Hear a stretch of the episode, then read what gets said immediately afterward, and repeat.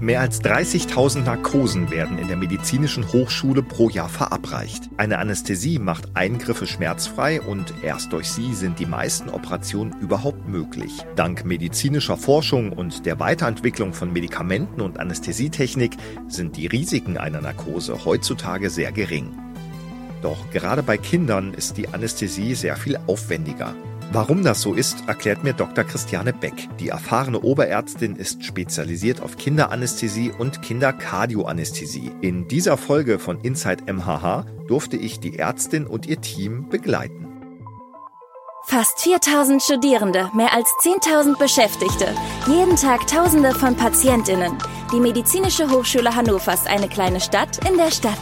Wie funktioniert das Zusammenspiel auf dem Campus? Inside MHH nimmt euch mit zu dem Ort, an dem die Medizin zu Hause ist. Mein Weg führt mich in das Gebäude K10. Hier ist die Kinderklinik der MHH zu Hause. Im kinderchirurgischen OP-Trakt treffe ich meine Gesprächspartnerin inmitten eines Teams aus Pflegekräften, medizinischem Fachpersonal und Ärztinnen und Ärzten. Es ist früher Morgen, OP-Zeit. Wir können hier eine sehr, sehr gute Anästhesie anbieten und tun das auch. Der große Unterschied zum Erwachsenenbereich ist, dass die Kinder ja für fast alles eine Narkose brauchen, weil man denen schlecht erklären kann, dass sie jetzt eben mal stillhalten sollen. Man kann ihnen schlecht erklären, dass das jetzt zwar wehtut, aber wichtig ist und man das gut aushalten kann. Das heißt, diese ganzen Sachen werden in Narkose richtig durchgeführt, was man bei Ihnen oder bei mir eben ohne Narkose machen würde.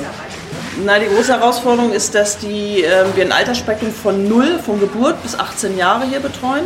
Und gerade die sehr kleinen Kinder natürlich, die frisch geborenen Kinder, aber auch die im ersten Lebensjahr und so bis zum dritten Lebensjahr sind die Komplikationsraten bei Kindernarkosen deutlich höher oder das Risiko einer Narkose ist deutlich höher, als es dann später wird. Das ist so das, was wir abbilden müssen in diesem großen Altersspektrum. Und dann ähm, haben wir natürlich hier viele Disziplinen auch, die wir betreuen müssen. Also die Kinderchirurgie, die alles machen, was im Erwachsenen oder vieles machen, was im Erwachsenenbereich in unterschiedliche chirurgische Disziplinen unterteilt ist. Die machen eben auch urologische Operationen, die machen Gefäßoperationen, die machen ähm, Thoraxoperationen. Dann haben wir die Kinderherzchirurgie, das ist etwas, was sehr selten ist. Das hat nicht mal jede Universitätsklinik. Da gibt es, ich weiß gar nicht, 15, 10, 15 Kliniken in ganz Deutschland, die das überhaupt nur machen. Das hat eben auch diese kardiologischen Kinder, die wir hier betreuen müssen, zur Folge, die für die Diagnostik von CT, von MRT mit betreut werden müssen, die natürlich sehr krank sind. Und dann haben wir, ähm, weil unsere Kinderchirurgie auch in den anderen, die Transplantationschirurgie sehr stark ist in Hannover, ja, Hannover als eines der wenigen Zentren alle Organe transplantiert. Ich glaube sogar das einzige Zentrum in äh, ganz Deutschland und auch fast in Europa, was alle Organe transplantieren kann. Deswegen ist die Transplantationschirurgie sehr stark. Das heißt aber für uns auch zur Folge, dass es sehr, sehr kranke Kinder sind, die wir über viele Jahre eben in diesem chronisch kranken Zustand auch weiter betreuen müssen, die eben schon sehr komplex sind. Im Vergleich zur Narkose an Erwachsenen haben Kinder hier ganz unterschiedliche Voraussetzungen. Ein Säugling hat ganz andere Ansprüche als ein Vorschulkind, als ein größeres Schulkind, als ein Jugendlicher. Ähm, und dann hat die Eltern dazu, die man auch betreuen muss, weil die Eltern natürlich Angst haben um ihr Kind. Die sind ganz anders besorgt. Also da sind äh, mehrere Interaktionen, die man berücksichtigen muss und auch die man auch eingehen muss. Auch die Eltern haben natürlich ein Recht darauf, dass man auf ihre Ängste eingeht, dass man ihnen auch den Raum lässt, dass sie ihr Kind begleiten können. Ein Kind hat das Recht darauf, dass es seine Eltern ihn ähm, mit in den OP kommen dürfen, dass es nicht ohne seine Eltern ist, bis es eingeschlafen ist, dass es seine Eltern wieder bei sich hat in dem Moment, wo es aufwacht. Das heißt, die Eltern kommen mit zur OP-Tür. Wir versuchen die Trennung vor der OP-Tür so zu machen, dass das Kind entweder vorm OP schon einschläft oder dass man Eltern mit hineinnimmt oder dass Kinder so gut prämediziert sind, ein Beruhigungsmittel bekommen haben, dass sie so ruhig sind, dass sie ähm, sagen, es ist gar kein Problem, ich komme gerne mit, dass die so verständig schon sind. Sonst muss man Eltern eben auch mit reinnehmen. Und die Eltern werden angerufen, sobald die Kinder im Aufwachraum sind und können dann sich daneben setzen. Das ist anders als bei den Erwachsenen, wo man Angehörige nicht dazu lässt, wo man sagt, die können später irgendwann sich bei dem Patienten dann melden. Und das ist ein großer Unterschied mit diesen Eltern und den Kindern den Umgang zu haben und darauf eingehen zu müssen. Bei einem Säugling zum Beispiel ist das Wichtigste, dass der kurze Nüchternzeiten hat, dass der also nicht länger als vier Stunden oder so keine Milch bekommen hat, dass der irgendwie was trinken durfte, weil das ist sozusagen der existiert ja nur dafür, dass er schlafen kann, dass er essen kann und dann will er wieder schlafen, dann will er seine Eltern sehen, so dass das, was ein Säugling braucht. Ein ähm, Kindergartenkind, das will nicht von seinen Eltern getrennt werden. Dem können sie auch nicht erklären, das versteht auch nicht, was man jetzt macht und dass da irgendwie Vernunft da vielleicht auch helfen könnte. Das heißt, das ist, äh, dem muss man mit Beruhigungsmitteln durchaus helfen, dass es nicht so ängstlich wird, dass es ein bisschen kooperativ bleibt, dass man überhaupt an das rankommt. Und das möchte natürlich bis zum Einschlafen seine Eltern dabei haben. Und wenn die dann so Schulkinder werden, dann haben die ganz andere Sorgen. Dann haben die plötzlich Sorgen davon, dass sie nackt sein könnten. Dann kriegen sie plötzlich Angst, dass sie aufwachen könnten. Dann machen sie sich Gedanken über die Schmerzen, die sie haben könnten. Und wenn sie schon länger bei uns in Behandlung sind und schon größere Operationen auch hatten, zum Beispiel herzkrank sind, dann fangen sie an, darüber nachzudenken, wie gefährlich das plötzlich wird. Und dann kommen hier Kinder an, die richtig Angst haben vor dem, was ihnen bevorsteht, die in Tränen aufgelöst sind, die man da eben auch anders abholen muss, dass man vorher so mit ihnen spricht, dass man da sehr darauf eingeht, auf diese wirklich starken Ängste, die diese Kinder haben. Und das ändert sich eben von dem Neugeborenen bis zu dem Jugendlichen dann. Und das ist der große Unterschied, das, das, das weite Spektrum dessen, was wir in der Kinderanästhesie abbilden müssen. Es ist nicht nur das Wissen um die Bedürfnisse von Kindern, Kinderanästhesie kann Medizinerinnen und Mediziner auch vor psychische Herausforderungen stellen. Also man muss schon Kinder mögen, man muss auf dieses kindliche, dieses spielerische, da muss man schon auch Lust zu haben. Für die Eltern muss man einfach Verständnis haben und das ist natürlich umso einfacher, wenn man selber Kinder hat, weil man sich da anders reindenken kann was es oft schwierig macht, wenn man selber Kinder kriegt, Kinder zu betreuen, zu betäuben, weil man so von seinem Mitgefühl so überwältigt wird auch manchmal. Das ist etwas, was man natürlich über die Jahre auch lernt. Aber das fällt schon vielen Kollegen auch schwer, die mit eigenen Kindern sind. Und gerade so die Altersklassen der eigenen Kinder, dass man da doch Schwierigkeiten hat eine Weile. Oder dass die dann sagen, jetzt habe ich Kinder, ich möchte das nicht unbedingt mehr machen, Kinderanästhesie. Weil einem das so schwer fällt. Jetzt müssen Dr. Beck und ihr Team eine Herz-OP vorbereiten. Die Vorbereitung des OPs unterscheidet sich ebenfalls im Vergleich zu erwachsenen Patientinnen und Patienten. Kinderanästhesie ist immer so groß wie das, was chirurgisch auch erwartet wird. Also die, mit der Größe der chirurgischen Operation, mit dem Spektrum der chirurgischen Operation steigt auch denn die Expertise in der Anästhesie. Die OP-Schwestern, die bauen schon alles auf. Es kommt jetzt ein Kind, das hat einen Ventrikelseptumdefekt, also ähm, zwischen der rechten und der linken Hauptkammer ein Loch im Herzen.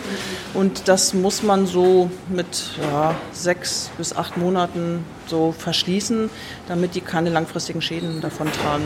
Ventrikelseptumdefekt. Er ist mit 20 bis 25 Prozent der mit Abstand häufigste angeborene Herzfehler. Man braucht auf alle Fälle kreislaufunterstützende Medikamente. Die braucht man in diesem Rahmen für eine normale Narkose nicht. Da gibt man mal so einen kleinen Bolus von einem Medikament. Hier wird es kontinuierlich durchgeführt. Dann auch man einfach eine größere Anzahl, weil man eben mit Herz-Lungen-Maschine auch arbeitet. Der reicht jetzt nicht nur ein Zugang, den man in der Vene hat, sondern es wird noch einer am Hals gelegt. Es wird noch eine arterielle Kanüle gelegt, um den Blutdruck zu messen. Magensonde, Blasenkatheter. Das ist deutlich ähm, aufwendiger. Braucht so äh, eine Stunde für die Narkoseeinleitung bei so einem kleinen Kind mit diesen ganzen Kathetern, die man legen muss. In dieser, weil es alles klein ist. Man macht das meiste mit dem Sonogerät, dass man sich die Gefäße anguckt und sticht. Dann dauert die Operation so zwei, drei Stunden. Dann muss man noch eine Blutstillung wieder machen, das Kind von der Herz-Lungen-Maschine wieder entwöhnen und dann alles wieder umlagern. Das muss dann alles eben sehr sorgfältig passieren, damit man eben auch darauf achtet, dass das alles stabil bleibt. Und dann werden die Eltern angerufen, dann werden die sofort informiert und dann dürfen die auch sofort ihr Kind auf der Intensivstation besuchen. Das ist auch anders als bei den Erwachsenen, wo die Besucherrestriktionen deutlich größer sind. Das ist allen klar, dass Eltern sofort zu ihrem Kind dürfen, egal welche Uhrzeit das ist. Auch wenn die OP eines sogenannten Ventrikel-Septum-Defekts oder kurz VSD gut dokumentiert ist, Routine sind diese Eingriffe nie. Dadurch, dass die Größen der Kinder so unterschiedlich sind und wir natürlich Gewichtsklassen haben, die mit zwei Kilo vielleicht anfangen, vielleicht auch noch drunter, und dann haben wir 14 Kilo und dann haben wir auch 25 Kilo, dass alles, was wir an Material verwenden, immer wieder andere Größen haben muss. Das heißt, wir müssen das errechnen. Und in der Erwachsenenmedizin ist natürlich der, die, äh, der Intubationsschlauch für eine Frau eigentlich immer dieselbe Größe und für einen Mann ist er eine halbe bis eine Größe größer. Das heißt, wir müssen das jedes Mal besprechen. Die Medikamente müssen aufs Gewicht errechnet werden. Bei einem Erwachsenen ist es schon so, dass ungefähr eine Ampulle von einem Medikament meistens auch so passt. Und bei Kindern muss man das immer wieder aufs Gewicht ausrechnen, weil man natürlich 4 Kilo ganz anders berechnen muss als 14 Kilo. Das ist ein Riesenunterschied. Und 4 Kilo und 40 Kilo ist ja noch ganz anders. Das heißt, Medikamente errechnet man Materialien errechnet man von der Größe und bespricht das. Das ist auch ein sehr großer Unterschied. Das macht es wenig standardisiert. Kinder haben auch andere Probleme, die sie in Narkose oder auch während der Operation entwickeln zum Beispiel. Kinder kühlen wahnsinnig schnell aus. Kinder müssen immer gewärmt werden. Erwachsene kühlen nicht ganz so schnell aus. Auch die wärmt man in Narkose mittlerweile, aber bei Kindern ist das eine ganz andere essentielle Sache noch. Kinder haben höheren Stoffwechsel, Kinder müssen immer, da muss immer der Blutzucker noch engmaschiger gemonitort werden, besonders wenn sie sehr klein sind. Das sind Unterschiede. Und äh, man muss sich natürlich daran gewöhnen, diese unterschiedlichen Größen auch immer zu antizipieren. Also auch unsere Narkosegeräte haben jetzt zum Beispiel hier sehr kleine Beatmungsschläuche dran. Das sind die für kleine Kinder. Ähm, wenn wir jetzt ein ähm, 25 Kilo Kind haben oder schon ab 4 Kilo könnte man schon die größt, nächstgrößere ähm, ähm, Schlauchgröße nehmen. Aber die sind zum Beispiel ein bisschen komfortabler, auch für 7 Kilo, was jetzt gleich kommt. Ähm, und das ändert sich auch. Das muss man aber ändern. Also Sie könnten wir jetzt nicht mit diesem Schlauchsystem hier ähm, zum Beispiel beatmen. Und das muss man umstellen vorher. Das muss man, äh, wir haben deswegen auch immer, dass wir jedes Mal die Schläuche, die werden häufig nach jedem Eingriff gewechselt, müssen immer wieder die Geräte gecheckt werden. Das ist ein höherer Aufwand, den wir hier betreiben müssen. Der Aufwand ist auch beim Personal spürbar. Zu einer Herzoperation wird mit zwei Narkoseärztinnen eingeleitet. Sonst ist ja immer ein Arzt, eine Ärztin, eine Pflegekraft. Und je kritischer der Herzfehler ist, dann machen wir, dann machen wir das mit zwei Ärztinnen und die Kleinen sowieso. Damit man ein bisschen besser darauf achten kann, dass die auch stabil bleiben von der Blutdruckverhalten, vom Kreislaufverhalten.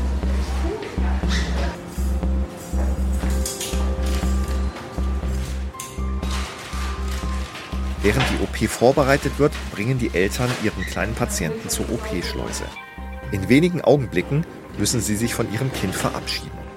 Das ist eben wichtig, die Trennungssituation auch für die Eltern gut zu moderieren, weil äh, die Mutter hat schon Tränen in den Augen und der Mutter fällt es unglaublich schwer, ihr Kind jetzt in diese OP abzugeben. Die weiß, was das für ein großer und gefährlicher Eingriff ist. Die ist über die Risiken aufgeklärt und muss sich da nichts vormachen selbst wenn das ein standardisierter Eingriff ist, den wir hier ähm, mehrfach im Jahr durchführen, den wir sehr, sehr gut beherrschen in, mit allen Disziplinen, bleibt es ein Eingriff, an dem man immer noch auch versterben kann. Das ist natürlich ganz, ganz selten geworden. Aber da ist ein hohes Risiko, dass man sein Kind nicht unversehrt wiederkriegt. Und das darf man nie vergessen, ähm, was das für die Eltern bedeutet, das Kind jetzt in unsere Hände zu geben und ähm, dann erst schlafend auch wiederzukriegen und auf der Intensivstation ähm, zu sehen, mit unglaublich vielen Schläuchen, die dann in diesen Kindern dran sind. Ja, weil alles ersetzt ist. Die Beatmung ist künstlich, ein künstlicher Schlaf, lauter Drainagen, die so aus dem Körper rauskommen. Und deswegen ist es wichtig, dass die Eltern hier mit einem guten Gefühl weggehen, dass dieser letzte Eindruck, den sie hatten, bevor sie das Kind abgegeben haben, dass der nicht schlecht nachklingt. Also das ist uns allen sehr wichtig, dass wir das irgendwie so hinkriegen, dass die sich gut trennen können, so schwer das eben ist. Ich frage mich, was geschieht, wenn Eltern in diesem Moment nicht in der Lage sind, ihr Kind in die Hände des OP-Personals zu übergeben?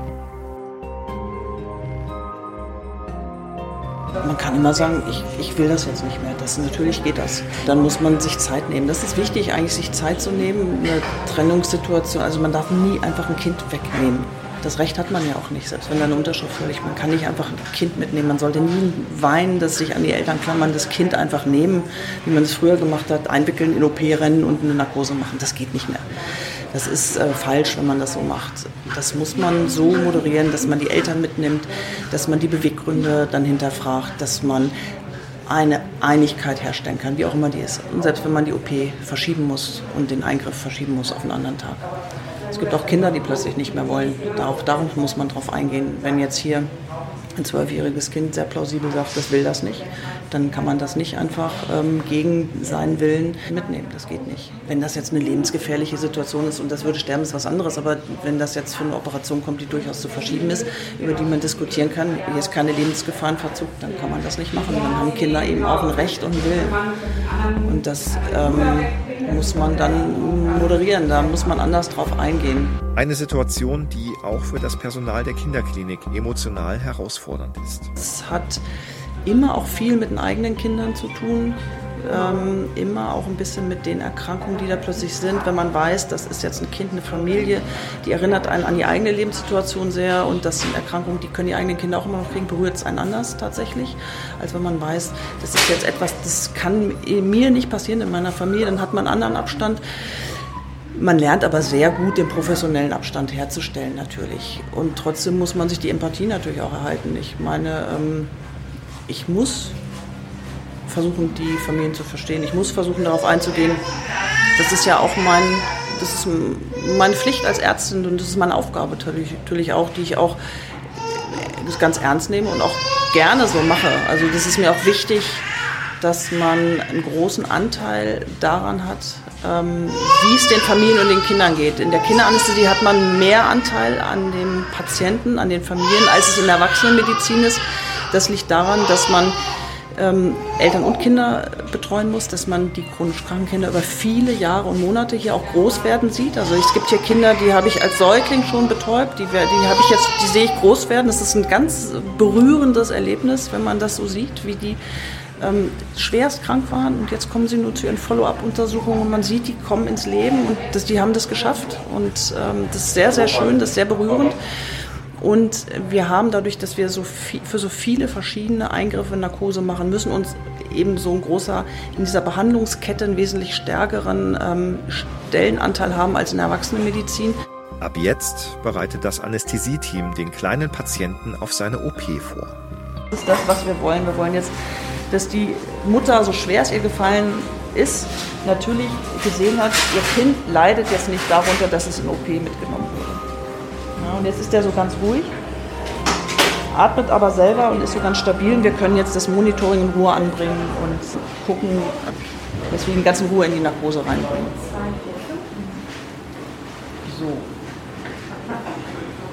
Die Kopfsättigung kommt dran. Das ist wichtig, dass man sieht, dass eben auch im Kopf ausreichend der mit Sauerstoff versorgt ist. Sauerstoffsättigung EKG, das sind so die Grundzüge dessen, was es auch bei den Erwachsenen ganz normal gibt an Überwachung. So, jetzt wird das Narkosemedikament gespritzt, jetzt schläft er gleich ein. Dann kriegt er noch ein Medikament, was die Muskulatur erschlafft, also Muskelrelaxanz. Und dann noch ein äh, starkes Schmerzmittel. Und das ist dann, äh, das sind ja so die Grundnarkotika, die man braucht. Mhm. Dann wird als erstes der Atemweg gesichert, das heißt, er wird intubiert. Bei Kindern, bei Säuglingen ähm, wird der Atmungsschlauch über die Nase gelegt. Also wir werden den erst ähm, zur Feststellung der Größe einmal über den Mund intubieren. Ähm, wenn man dann weiß, welcher Beatmungsschlauch die richtige Größe hat, dann wird er auf die Nase gewechselt. Und ich werde parallel hier den sogenannten arteriellen Zugang legen, das heißt einen kleinen Schlauch in ein arterielles Gefäß, wo man den Puls fühlen kann, damit man ähm, darüber den Blutdruck messen kann, weil man, wenn man mit der Herz-Lungen-Maschine arbeitet, nicht mit einer Blutdruckmanschette dauerhaft, die hier sich so aufpumpt, alle paar Minuten arbeiten kann. Dann ist der Blutdruck nicht zu messen an der Herz-Lungen-Maschine. Auch wenn der Junge auf dem OP-Tisch wie eine Miniaturausgabe eines Erwachsenen wirkt, seine geringe Größe und die dadurch extrem kleineren Organe, Blut- und Nervenbahnen machen viele Handgriffe nicht einfach. Das ist mit die aufwendigste Anästhesieeinleitung, die man so hat, so eine Kinderherzoperation. Andere Anästhesieeinleitungen bei Kindern für so ganz kleine sind auch ganz einfach. Die gehen zum, da lässt man die Kinder über eine Maskennarkose einschlafen. Das heißt, man gibt ihnen ähm, über die Maske das Narkosegas, die atmen sich selber in den Schlaf. Dann kann man schmerzfrei den Venenzugang punktieren und dann hat man auch nur einen Zugang, beatmet die vielleicht mit der Maske oder die atmen auch selber und dann können unangenehme oder schmerzhafte Untersuchungen durchgeführt werden. So, also es kann auch ganz einfach sein natürlich. Oder man muss, ähm, Kinder haben sich verletzt und da muss was geklebt werden oder da muss ein Zahn wieder gerichtet werden. Dann sind Narkosen natürlich auch ganz einfach. haben trotzdem immer ein relativ hohes Risiko, dass irgendwas passiert, weil Kinder also ähm, schnell Probleme mit den Atemwegen haben, viel empfindlicher sind als wir Erwachsene. Und man eben auch immer so ein bisschen in dieser Situation ist, dass Kinder nicht so kooperativ sind, dass sie vielleicht dann doch noch gegessen haben, aber jetzt schnell eine Versorgung benötigen, für die sie dann eben doch eine Narkose benötigen. Also man muss so ein bisschen anders denken als im Erwachsenenbereich. Trotz der höheren medizinischen und auch emotionalen Herausforderungen für Christiane Beck ist ihr Beruf doch auch eine Erfüllung. Finde, die Rolle der Anästhesie ist eben größer, die man in der Kinderheilkunde hat. Das ist Kindermedizin, nenne ich das immer. Man ist ein großer, wichtiger Bestandteil des Gesamtablaufes, dass es für Kinder gut ist. Und da die so oft Narkose haben müssen, hat man einen ganz großen Anteil daran, das gut zu machen oder eben nicht so gut zu machen. Also ein Kind, was eine schlechte Erfahrung mit Narkose gemacht hat, wird sich das lange merken und das hat dann, das hat dann eine Folge für die weiteren Narkosen und auch für sein Erlebnis im Krankenhaus und ob es äh, vertrauensvoll wiederkommt oder nicht. Also man kann mit einer schlechten Narkose ähm, ganz viel Vertrauen kaputt machen und man, man, kann mit einer guten Behandlung Kinder sehr lange, sehr gut ähm, zur Mitarbeit eben auch ähm, bewegen und das ist schön und man sieht sie auch groß werden. Also man sieht, man hat so den Erfolg äh, der eigenen Maßnahmen, den sieht man, weil man die Kinder wieder trifft und weil man sieht, dass sie groß werden und dass es ihnen doch gut geht und besser geht. Und das ist sehr erfüllend, muss man sagen, in der Kindermedizin. Und das würde ich jetzt, ich möchte da gar nicht mehr raus, muss ich auch sagen. Ich möchte gar nicht sozusagen mehr den Wechsel in die Erwachsenenmedizin haben, weil ich das einfach schön finde, wie man den, den Stellenwert und den Anteil, den man hier haben kann. Es hat jetzt knapp eine Dreiviertelstunde gedauert, bis das Anästhesieteam den kleinen Patienten für die OP vorbereitet hat. Auch das Team der Kardiotechnik hat alle Vorbereitungen getroffen, damit er später an eine für seinen Kreislauf passende Maschine angeschlossen werden kann, denn während der OP steht sein Herz still. Jetzt übernimmt das kardiochirurgische Team der Kinderklinik. Dieses besteht aus mehreren voll ausgebildeten Kardiochirurginnen und Kardiochirurgen, die auf angeborene Herzfehler spezialisiert sind. Name des Patienten, Diagnose, VSD, PFO, perimembranöse VSD und FVOT-Stenose. Geplante Operation ist VSD-Fettverschluss, FVOT-Erweiterung und PFO-Verschluss. Lagerung in Ordnung, Bildgebung vorhanden, kritische Schnitte keine. Von unserer Seite das war's. Antibiose hat er erhalten von unserer Seite. EK ist an der Maschine, HB, Ausgangs-HB ist nur in 2. Von uns sonst keine weiteren Besonderheiten, keine Allergien bekannt. Von meiner Seite ich Stilling und voran. Darf ich schneiden? Ja. Besser. In der nun folgenden mehrstündigen OP wird der Brustkorb geöffnet, damit das Team den Ventrikelseptumdefekt operieren kann. Über den rechten Vorhof des Herzens arbeitet sich der Herzchirurg bis zum Ventrikelseptumdefekt. Durch den Defekt besteht in der linken Herzkammer ein höherer Druck als in der rechten. Daher fließt durch das Loch sauerstoffreiches Blut aus der linken in die rechte Herzkammer und weiter in die Lungenschlagader. Das kann zu einer starken Beeinträchtigung bis hin zu Herzinsuffizienz, Lungenhochdruck und bis zu einer Zyanose führen. Eine Blaufärbung der Haut infolge von Sauerstoffmangel, der die Organe nachhaltig schädigen kann. Das Gute, wird er wie in unserem Fall früh entdeckt, bestehen gute Heilungschancen. Während das Team von Dr. Beck den Jungen weiter überwacht, wird das Loch in dem kleinen Herzen mit einem Patch, einem Flicken verschlossen. Um es kurz zu machen, die OP ist ein voller Erfolg. Schon bald schließen die Eltern ihr Kind wieder in die Arme. Zwar auf der Kinderintensivstation, aber bald geht es für den kleinen Jungen wieder nach Hause. Auch das Team von Dr. Beck hat dafür gesorgt, dass der Patient ein gesundes Leben wie jeder andere führen kann. Als Erinnerung an diese schwere OP wird er nur eine Narbe auf seiner Brust behalten. Was ich mitnehme, wie wichtig einmal mehr Empathie und Menschlichkeit in einem Klinikalltag sind, in dem die jungen Patientinnen und Patienten oftmals noch nicht verstehen können, warum sie operiert werden und Eltern schlichtweg Angst um ihre Kinder haben. Mir fällt auf, wie offen und zugänglich Dr. Beck und ihr Team über die oftmals hohen psychischen Anforderungen an ihren Job sprechen und wie einfühlsam und kollegial das Personal auf einer Station arbeitet, in der oft Tränen fließen.